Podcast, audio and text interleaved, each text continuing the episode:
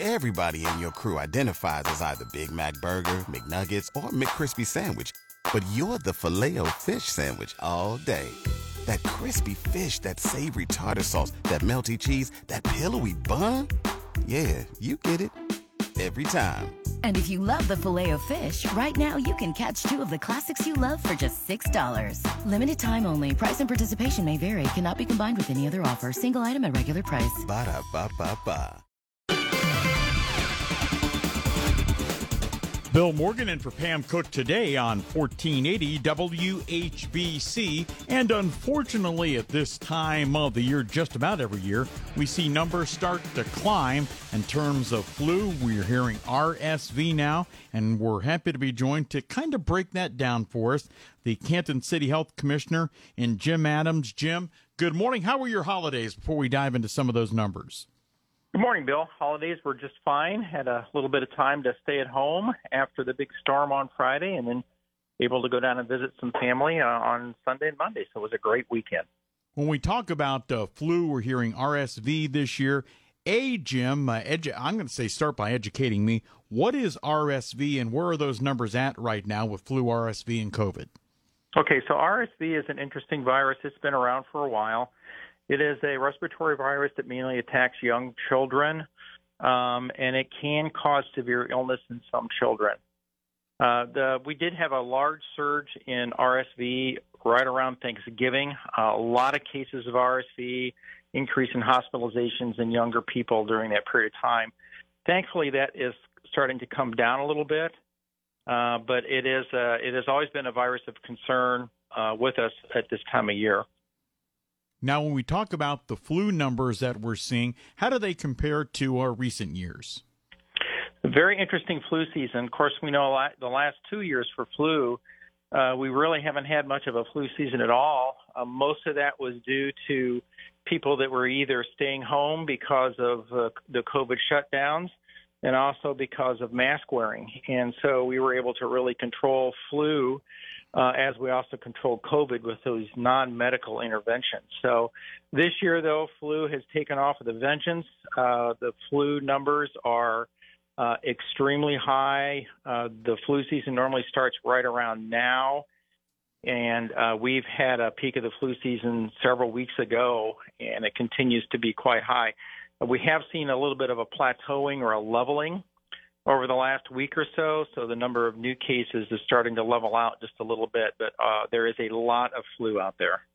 Jim Adams is the Canton City Health Commissioner. And, uh, Commissioner, if folks are uh, prone to want to get a flu shot, is it too late to do that? Coming up in just a moment. And also looking at uh, what has happened with COVID numbers this year, all a part of things happening in and around Canton and Stark County. Outside, sun rising, of course, and 26 degrees at Canton's Severe Weather Station, 1480 WHBC. Also on the way, coming up in the second half of this hour, did anybody win big bucks in the mega millions? $640 million, the number that we are at. We'll talk with Fox News Radio's Evan Brown about that. Coming up in just a moment, rejoined now by Jim Adams. And Jim, you were sort of breaking down for us. Still not too late to get a flu shot if somebody hasn't already done that. So, nope, not too late to get a flu shot at all. And where are places that are easy to get that done in terms of accessibility for people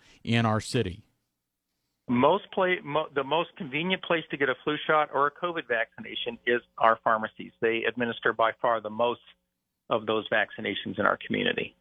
Jim, you mentioned COVID. Where are those numbers at recently for our area? COVID numbers continue to be high. They have leveled out. It's a little bit dip, more difficult to get a handle on COVID numbers because uh, most people are not doing testing that is reportable they do the home tests and things like that, and so that does not get reported to us. But we still see very high rates of COVID. Uh, hospitalizations have gone up a little over the last couple of weeks of people due to COVID. Uh, we have more ICU beds that are occupied by COVID patients in the last couple of weeks than we have previous to uh, the last two weeks, and so COVID still does remain a concern. As I mentioned before, both COVID and flu are vaccine preventable conditions. And we do know that the COVID vaccine is very effective at preventing serious COVID illness.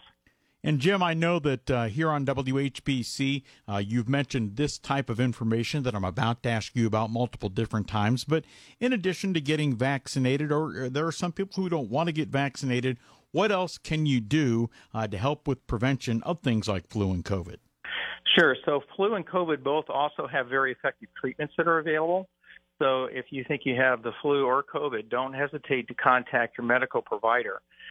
in both cases, there are medications that can be that can help treat that illness early in the course of the illness, that'll lessen its severity and lessen your risk of of having a very severe illness. So, you know, don't hesitate to call your doctor, and uh, you know, and if treatment's available and appropriate, then you should be treated for those two conditions.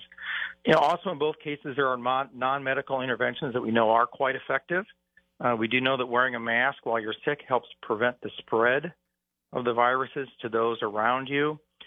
Frequent hand washing is important, and staying home if you're ill or you've been exposed to somebody with the flu or COVID uh, will uh, help uh, lessen the spread of COVID in the community. Jim Adams is the Canton City Health Commissioner. Jim, we appreciate your time, not only this morning, but throughout the course of 2022. And here's wishing you and yours a happy new year. Nice talking with you, Bill. Thank you.